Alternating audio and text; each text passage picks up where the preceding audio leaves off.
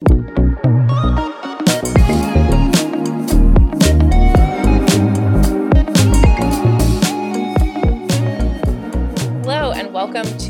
Cup, where we will be spilling all sorts of tea about what's going on inside Washington, D.C., what regulators and lawmakers are thinking about and working on, and what you and your credit union should be evaluating in terms of risk areas and areas of opportunity.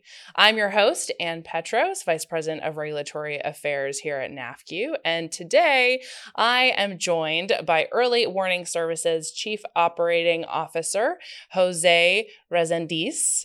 Uh, Jose oversees EWS's fraud and risk management teams. And EWS is the network owner and operator of Zelle. Many credit unions partner with Zelle, so today's conversation is a really important one. Thank you, Jose, for joining me. And thank you for having me. It's a pleasure to be here with you guys and uh, have a very nice conversation today. Excellent. All right. Well, let's get into it. Um, what can you share first about you know the history of the network, the growth, and and what you've seen so far in 2023? Yeah, and it's um, you know the early warning story is a phenomenal story. Um, as you mentioned, um, we are the operator behind the Zelle network uh, that many of um, the NAFCU credit unions uh, are able to offer to their members. But uh, for the last 30 years plus, the company has had a mission and an opportunity uh, to help uh, protect and secure financial services in general. Mm-hmm. So, in our humble beginnings, uh, more than 30 years ago, we started by providing risk insights to financial institutions that would help them power their account opening and helping help them make um, informed decisions at the time of account opening, informed decisions uh, to validate deposits, check deposits, and then over time, more generally, to uh, provide risk insights on payments overall. Um, so the company has been serving uh, financial institutions and, and the financial services industry for many years. Um, and uh, specifically around credit unions, we actually have more than 850 credit unions who today use our payment services and those risk insights around payment services, and about 500 community financial institutions that are leveraging our identity services to similarly make decisions around the risk of these entities. And so that foundation is what uh, has given us the opportunity to then extend into solving other needs that financial institutions have like helping their consumers, their customers, or their members, in the case of credit unions, help them pay others. Um, and so uh, Zelle was born. Uh, we're approaching our sixth anniversary. And just over the last few years, to give you a sense of the kind of growth that we've seen, uh, the Zelle network has enabled through the partnership with nearly 2,000 financial institutions, many of them uh, who are credit unions, uh, the network has moved more than a trillion dollars. Yeah, well, I, I mean, I personally know a lot of people who use Zelle. I've used Zelle, so uh, it's an excellent platform. Um, specific to credit unions, you know, have credit unions seen a similar sort of growth story on the Zelle network, and what percentage of um, Zelle users are credit unions? Yeah, let me start with that last part. Um, so, credit unions are a big part of the network as a whole. Mm-hmm. Uh, about a third of all the financial institutions that are on the network are credit unions. And about half of the growth in financial institutions that have gone live in uh, on Zelle in the first quarter this year uh, have been credit unions. So um, that's fantastic. More and more, yeah, more and more uh, uh, financial institutions and specifically credit unions are coming on board and going live with Zelle to offer the service to their members.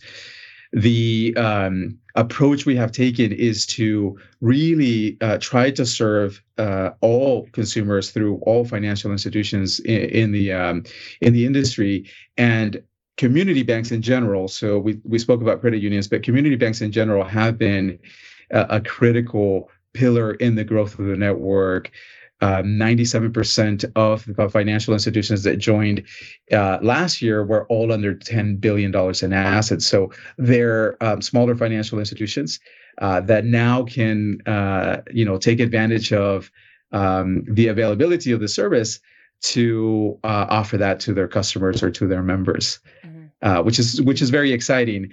in part because the way we we think about this, if um, uh, a financial institution is uh, trying to develop that primary relationship uh, with their customers or their members, engagement is super critical. Right, the more engaged that a customer is, the more likely that customer or that member is uh, going to um, use other services that the financial institution may be making available, um, the more that that um, member, in the case of credit unions, is going to participate in the other benefits and value that the credit union is offering. Oh, uh, and so we engagement is super critical. Very well. Our, our members always talk about that, you know, that stickiness that's based on that relationship banking approach. Um, so, you know, it's something that we think is especially unique to credit unions, but I mean, you do see that in, you know, the community banks as well. It's, it's different, you know, not to disparage the big banks, but it's a different kind of approach. You know, I, I in a previous life, um, I was a technology provider of uh, digital banking capabilities to uh, community and regional financial institutions, and we had a large base of credit unions in our customer base. Um, so I, I uh, uh, coming to early warning um, a few years ago and working uh, with our network participants, it, has been a bit of um, a return to working with a lot of similar financial institutions. We we spent time many years ago with credit unions like ESL Credit Union in, in New York, uh, Redstone Federal Credit Union in Alabama, GCU in, in Texas, and we would we would do these work sessions around you know how do you serve your membership uh, uh, more and that engagement was super critical. The proactively offering services so that you could complement the passion that credit unions have and the commitment that credit unions have to really get to know their community and their member base and uh, in a live manner serve them better complement that with a similar level of high quality services digitally so that when they're not there in person uh, they can still have that rich uh, experience and ease of use that they would expect from any financial institution, mm-hmm. uh, including the large institutions that um, uh, that have large investments in digital banking and in technology. And so for me, it's been exciting to to be part of early warning and work with all of our participants and credit unions in in uh, the Zelle network because Zelle enables that uh, higher engagement uh, mm-hmm. for those financial institutions. Mm-hmm.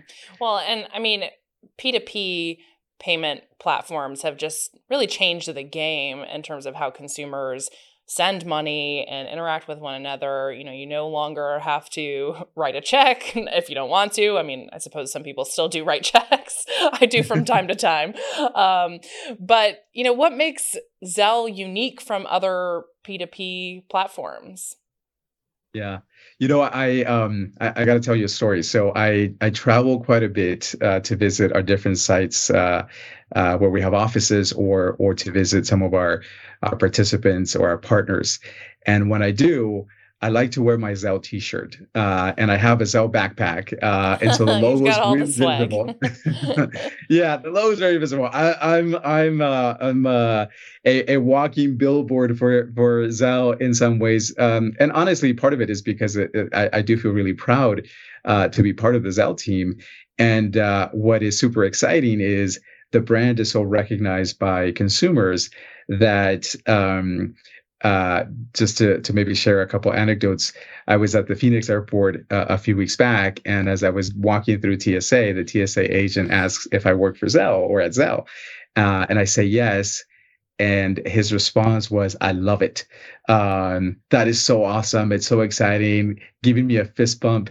Um, and uh, and of course, now I'm smiling. I'm super excited, and uh, and I'm asking, um, why, why do you love it so much?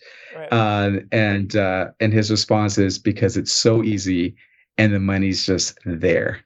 Um, so if somebody's sending me money, it's there, it's in my account. I can immediately start uh, uh, using that money. Um, and I don't have to worry about it being held up somewhere else or having to pay any fees to get access to the funds that somebody just sent me. Um, and so um, that response I hear over and over and over uh, as I talk to different folks. The differentiation is that it's super easy to use because it's already embedded within your mobile banking app. Mm-hmm. And it's super easy to access the funds when somebody pays you because it's just there. And you can continue to transact out of your account the way you normally would um, at any other time. Um, so, that real time um, effect for consumers, the ease of use, is what makes a big difference. And um, and again, it's the embedded part in the mobile banking experience that makes it very accessible. Mm-hmm. Interestingly, uh, there are still uh, quite a bit of check. There's still quite a bit of check usage uh, and cash usage, um, and so this is a really good alternative to having to write a check. Uh, you know, uh, um, uh, sending the check, depositing the check, and then having the money available.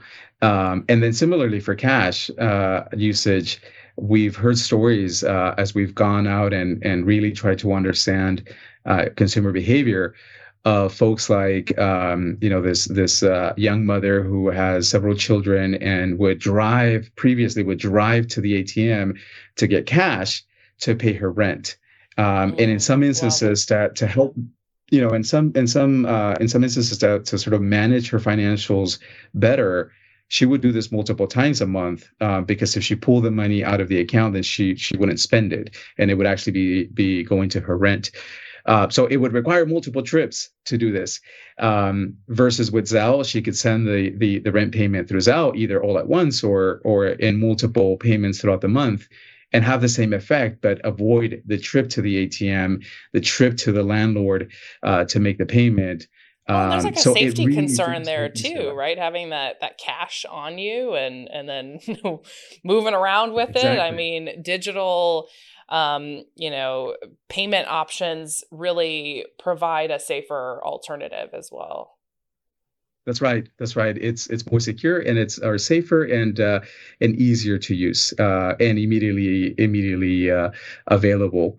Um, so so that that is part of what differentiates uh, Zelle uh, for consumers, but then for financial institutions and for credit unions, um, we did a study uh, recently to look at what impact does Zelle have uh, for financial institutions that have enabled Zelle for their customers or their members versus uh, not having it available. And part of what we found is that not only does Zelle enable uh, a higher engagement with the financial institution because of the Zelle payments. But when you look at new users uh, for Zelle in a, uh, at a at a given financial institution, they then also end up having three times more debit transactions versus uh, folks that do not use Zelle at that financial institution. And so what it's doing is because there's a higher engagement for the financial institution with Zelle, now there's also a higher engagement with other services that the financial institution offers, like um, the debit card uh, for debit transactions. Um, and that's for new users. For disengaged users, on average, when a disengaged user starts using Zelle, you know, a disengaged customer or member of the financial institution, when they start using Zelle, they then end up increasing uh, their debit transactions and, and transact four times more than a control group. And so it was super uh, uh, fascinating and very interesting to, to see the results of the study because what it is telling us is Zelle can help financial institutions increase that engagement and it also has this halo effect on the use of other products the financial institution is making available. And it can be uh, a, a lever in their strategy to drive greater growth with new users, but also to reactivate those customers that have been disengaged and less active in their accounts. And that's critical to regain that primary relationship with its member base or its customer base uh, for you know for a financial institution that has uh, a large number of members or customers um, that have been less active um, at their at their institution. Yeah, that's a, that's a really compelling study. Thank you for for sharing the results of that. Um, I have to imagine also that you know because you were talking about how Zelle is embedded into you know your existing mobile banking app, that it's just a, a more seamless process to resolve you know errors, for example, and and work with your financial institution because it's just all in the same place, right? Unlike other um, some other P two P platforms. That's right. The financial institution has a lot more visibility into the activity um, and uh, and the experiences within the application. So there's a lot fewer handoffs to do when you're supporting uh, a a member that may call in with questions um, regarding a transaction. So the, the financial institution has a better ability to uh, to resolve that. And I think that's also part of what ends up leading to the kind of growth that we're seeing. Um, and uh, and it happens over time and it happens up front. So uh, if I could share uh, another story with you, Valley Strong Credit Union, a, a, a uh, NAFCU member uh, out in the San Joaquin Valley uh, in California, um, is one of these network participants on Zelle that um, joined uh, recently. And in the first seven months, they generated more than 440,000 transactions uh, just in the first seven months. So those those were 440,000 yeah. transactions that were not happening before. And now, if you uh, and that's through Zelle, and that's moving 61 million dollars through person peer-to-peer person-to-person payments. You know that's uh, uh, separate from the additional debit transactions that we were talking about earlier that may have uh, now been generated as a result of offering Zelle. Um, and that was just in the first seven months. Then they just continued to to uh, double the growth in the next year um, and serve their members better through the payment capability and through the overall kind of end-to-end uh, digital experience that they offer that complements the deep connection to the community and their service to their members in sort of more traditional interactions at the branches and out in the in the field in the community. Uh, so super exciting um, to see these kind of experiences with with our, our network participants and, and credit unions in particular. Yeah excellent. Well thank you for for highlighting that you know story about growth um, and you know what opportunities exist with with uh, partnering and, and working with Zelle and offering that to your members. Now, I'm gonna ask a question that I think a lot of people are probably wondering, you know, given recent stories about fraud, um, you know, what have what do you make of the perceived uptick in in fraud, especially on P2P networks. I mean, you know, CFPB has been looking at this. There's just been a lot of chatter about this topic. Yeah, you know, you're right. Fraud uh, in the P2P space has been attracting a lot of attention, media attention, policy making, policymaker attention over the past year or so. Um, from from uh, what we see, that perception isn't entirely consistent uh, with uh, with the reality of uh, what is happening in the networks, particularly Zelle. And I can speak for Zelle specifically, but uh, um, the results that we have seen um, is that more than 99.9% of all transactions on the Zelle network uh, move through without any kind of report or claim of fraud or scams, and and that just continues to improve. Um, even at the 99.9%, it just continues to to to be an even higher percentage um, through first quarter this year and and through what we're seeing on a on a regular basis. Um, so the majority, the 99.9% plus of those transactions uh, are are free of of uh, those claims or reports of fraud. But I think what the uh, what the attention in the media um, and from policymakers does do is it helps create more awareness because at the end of the day, uh, it is still very important to educate consumers mm-hmm. and to educate um, uh, everybody involved um, across the the industry from a financial services perspective, from a regulatory perspective, from a technology sector perspective, uh, to continue to improve and continue to add more capabilities uh, to protect payments in general. Uh, P2P, but also other payments and other digital banking experiences as a whole. Um, so I think that that attention uh, can be helpful in terms of the awareness and the education that it could lead to. But the reality is, uh, the uh, transactions going through P2P networks, particularly on the Zelle, which I can speak to uh, specifically, is is again 99.9% without any kind of report of fraud or scams, and it's not by accident. So I'll say it's it's definitely very um, uh, uh, delivered results from the actions that the network takes. Uh, so we take uh, fraud risk mitigation very seriously. Uh, we invest in consumer education. Uh, we invest in providing tools and frameworks and toolkits and capabilities for financial institutions to both leverage at their institution uh, to add controls as well as to educate you know in the case of credit unions their member base so that it makes it easy uh, to expand and scale out that education and that outreach um, internally within the network, uh, we have a governance model that does require financial institutions that are participating in the network to have a number of controls around authentication, around uh, reporting, around um, just fraud risk controls in general to ensure that as a participant on the network, they're helping keep that network safe mm-hmm. uh, and secure. Um, and so we provide a lot of, we have a governance network, uh, a framework around that. Uh, we provide tool capabilities to our network participants. And then as a network itself, uh, we also um, uh, have controls in place that helps us either um, identify a bad actor and then restrict that bad actor from the network or provide the insights to those network participants uh, through a service that we call Risk Insights for Zelle, um, that allows the network participant to make an informed decision at the point of transaction or at the point of enrollment um, and make a decision do i let this transaction go through or do i restrict it?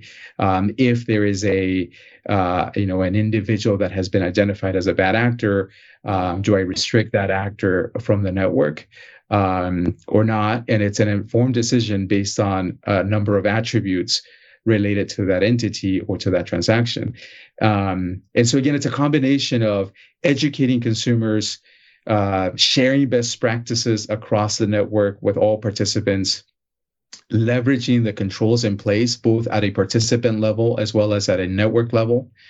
And then really working with all of our rest, uh, the rest of our of our partners in in this space, uh, regulators, policymakers, uh, uh, you know associations like like NAFCU to share uh, those best practices, to share the information, uh, and and drive that awareness and that um, uh, and that education, and and really also encourage regulatory agencies and and policymakers to um, help us solve the problem at its root as well. Uh, there's a lot that can be done from a technology sector perspective um, to um, limit spoofing um, mm-hmm. and uh, and uh, and also to uh, mitigate the the fraud activities that start uh, in marketplaces, in social media, uh, you know, in other areas where the conversation starts and then the money movement happens uh, through the payment mechanism, but but the conversation um, and the activity starts somewhere else, and and so as a combined sort of team of uh, participants, a network, policymakers, technology providers, you know, we can come together to continue to to drive greater improvements. But in general, um, you know, across Zelle, we see, uh, but as I said before, more than 99.9% of the of the uh, billions of transactions that have gone through without any kind of reported fraud or scam. Right, right. Um, I mean, I think you know, politicians will often, you know, find an issue and and sort of run with it and maybe exaggerate a little bit here or there to to try to achieve um, you know, an end that they are are looking to um, to achieve ultimately. But uh, you know, it, it it seems like a lot of those sort of imposter scams really are the the key issue here. And you know, NAFCU has raised to the CFPB um, in in previous engagements ab- about this issue. You know, that education really is key here. You know, getting to the the root cause of of this fraud is is going to be essential to resolving and um, you know, hopefully eliminating fraud. Um, but the burden shouldn't be entirely put on you know financial institutions like credit unions.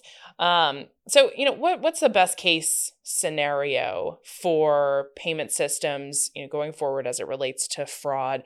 You know, in other words, how do you think you know aside from education we can minimize and eliminate fraud in in the payment system? It's just yeah. that continued collaboration, you know, across all all uh, moving you know parts and players yeah. here. Yeah, you know, b- building on what you said, uh, education is a big component, but at the end of the day, protecting consumers is a team sport. Yeah. Um, so it does require all of us working together in concert uh, as an industry uh, to reduce the number of bad actor accounts and, uh, uh, and, and mitigate any of that fraud activity, any of those uh, imposter scams. part of it is going to be um, informing and educating consumers a lot more part of it is just from a prevention perspective, having the right controls in place, um, uh, jumping in uh, proactively. Uh, you know, as I mentioned before, with a lot of what we've been providing to our network participants and continue to build on, so that they so that they can make informed decisions um, and uh, and sharing those best practices. But part of it is also working with the technology sector as a whole um, and uh, uh, you know the the telecom industry um, to uh, mitigate the risk, as you mentioned, at its root, where the spoofing is happening, where the imposter uh, sort of journey begins, um, so that you you you prevent it there before it becomes uh, uh, anything else. Um, and and it's less from a prevention perspective.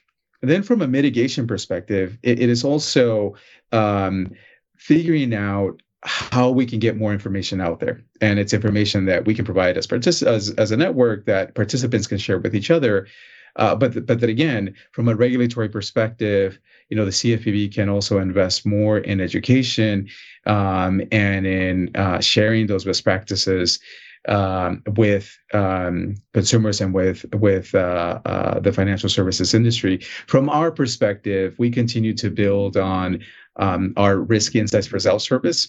And as I mentioned at the beginning of our conversation, the history of providing uh, risk insights for account opening experiences and deposits and payments you know this risk insights Zelle builds on that uh, to provide more insights for the sending financial institution to know more about the receiving side uh, and therefore be able to incorporate a real-time insight that can help them make a better decision on letting that transaction go forward or not. So it'll help with mitigating, uh, continue to help with mitigating uh, fraud and scams.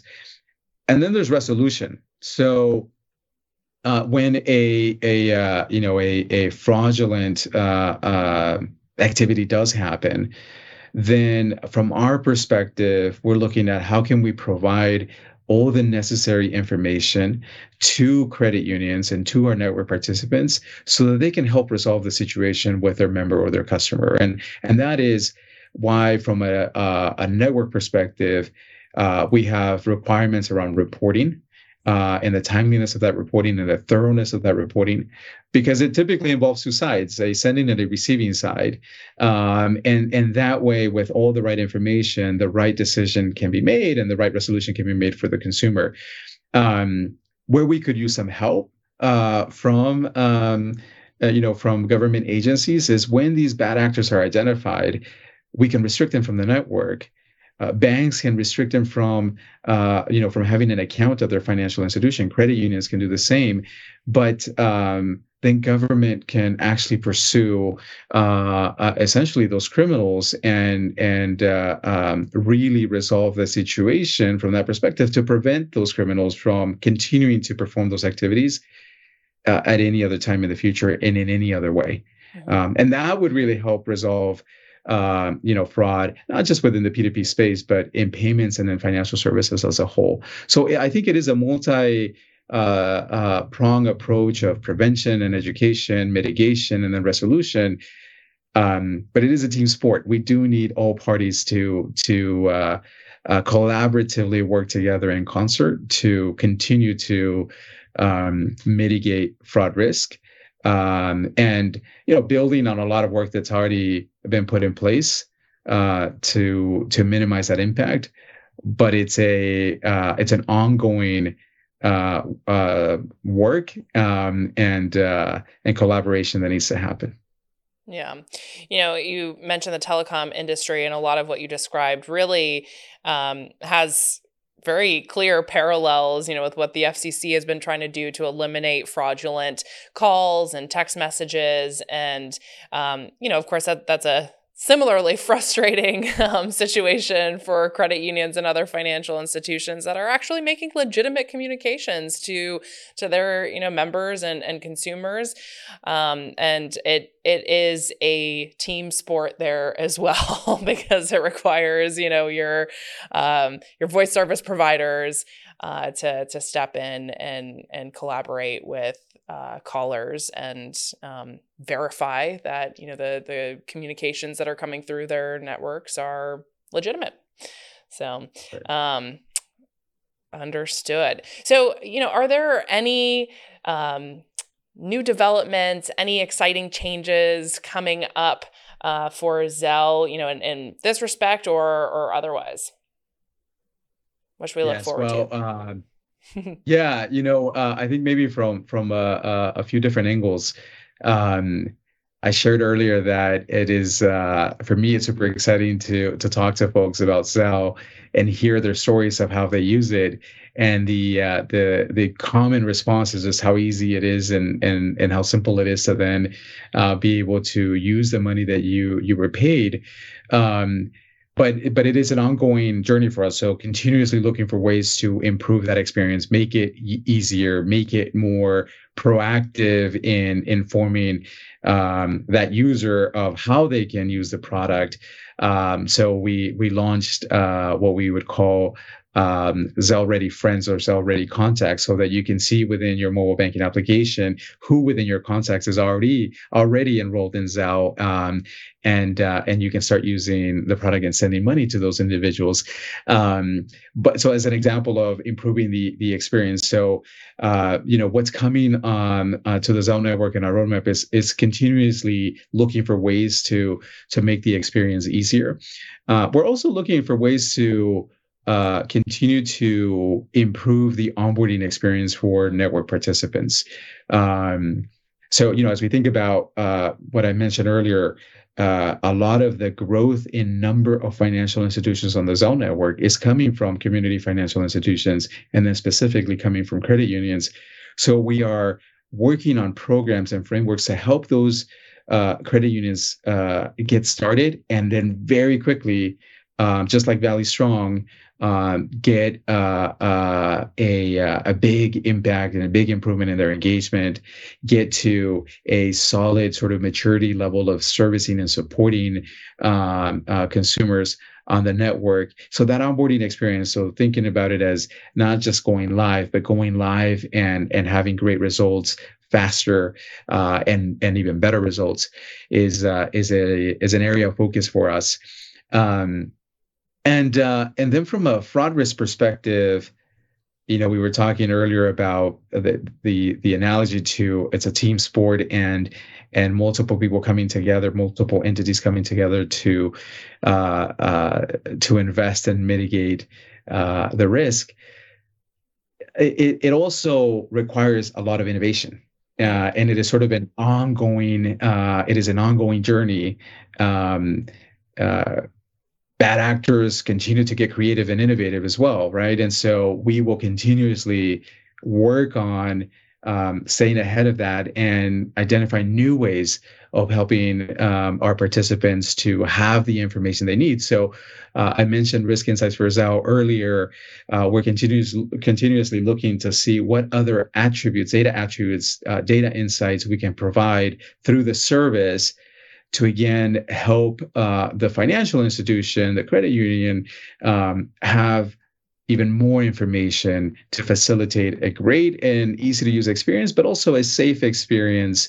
Um, so we're looking at that. We're looking to build more control so that uh, a bad actor that manages to to um, uh, uh, be in the network that when identified can be removed and and not be allowed to be in the network at all um, in the future. And again, that that is uh, uh, uh, another way of continuing to help with this, not just from a prevention perspective, but also from a resolution perspective. Um, and um, you know, as a as a uh, as an organization that is um, regulated. We're, we're regulated rigorously by by um, uh, the OCC, the CFPB, um, and uh, and we uh, provide a lot of the risk management controls again through our governance model for um, all participants. We're also continuously looking for ways in which, uh, from a network perspective, uh, again, we can continue to provide the right governance uh, and the right improvements in that governance uh, to ensure that everybody's able to keep up with high performance around mitigating fraud, high performance around um, continuing to see the growth uh, from a user perspective. And some of it, in some cases, particularly for smaller financial institutions and credit unions, is providing them with um, uh, a toolkit um, and a framework so that you can get started uh, much uh, sooner or much faster than if you were building something from scratch. Um, so those are some of the things that we're working on, continuing to improve the experience, continuing to help financial institutions have the right tools at their disposal uh, to create a great experience and and uh, and continue to to to mitigate fraud risk, um, and do so in a way that uh, you know takes into account uh, and ensures the right governance and the right uh, regulatory um, uh, requirements and support. Excellent. Well, we will keep an eye out and stay tuned for all of those enhancements. Sounds like you all are uh, working on a lot of different things and and firing on all cylinders. Um, so that that that's great to hear. Um, so last question. Now, this summer we are anticipating the launch of FedNow. Is there a role for Zelle to play in, with regard to this launch? And, and if so, what, what is that role? Yes, you know we've uh, we've actually been working with uh, uh, the FedNow team now for for some time, and it's mm-hmm. exciting to to see that uh, you know they're going to be launching their uh, their rails this summer. Um, Zelle is as a network provides a you know a user experience that financial institutions can embed in their mobile banking experience, and and it provides a way to um, identify those users through a token and enable the messaging between those individuals uh, that are sending money to each other uh, uh, provides the messaging to enable that transaction to happen. But underneath that uh, is a settlement rail uh, that actually moves the money. And so the way that we've uh, designed Zelle is to support multiple rails. So today, transactions on Zelle move the money through the ACH rails or the real-time payments rails that are owned by the clearinghouse. Uh, in some cases, uh, we support uh, debit rails.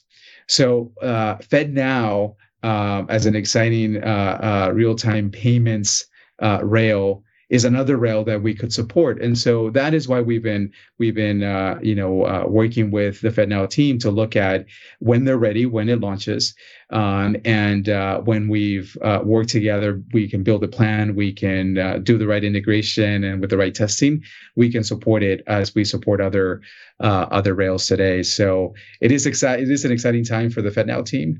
We're excited for excited for them, and uh, and uh, we we uh, have an opportunity to work with them just like we do with some of the other settlement rails.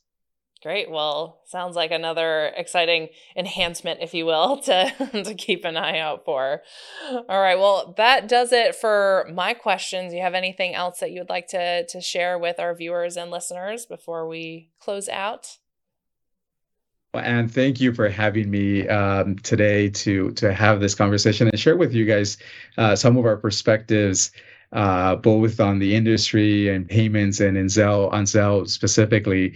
Uh, you know, I, I want to thank um, all of the the members at NAFCU, the credit unions that are part of the the network and encourage others to uh, reach out um, through their technology providers uh, to take part in the network. We are constantly looking for ways to continue to collaborate and serve you and your members better. And we definitely thank you for the partnership for the the hundreds of credit unions that are already on the network. I am uh, very happy to um, you know have future conversations. Uh, and again, thank you for having me today. Absolutely. Thank you. This is an important conversation. Um, and you're welcome back anytime, Jose. I'm sure we will we will have more opportunities to to chat about exciting topics in the payment system. So, thank you to all of our viewers and listeners for tuning in to today's exciting discussion on the payment system and Zelle with EWS's Jose Resendiz. Um, if you enjoy watching or listening to The Cup, please show your support by subscribing and uh, hitting the like bu- button and turning on your notifications so you get alerts for new episodes of The Cup. Also, please send us your recommendations for topics that you'd like to hear about. We're happy to feature those topics in future episodes. So that does it for today. Until next time.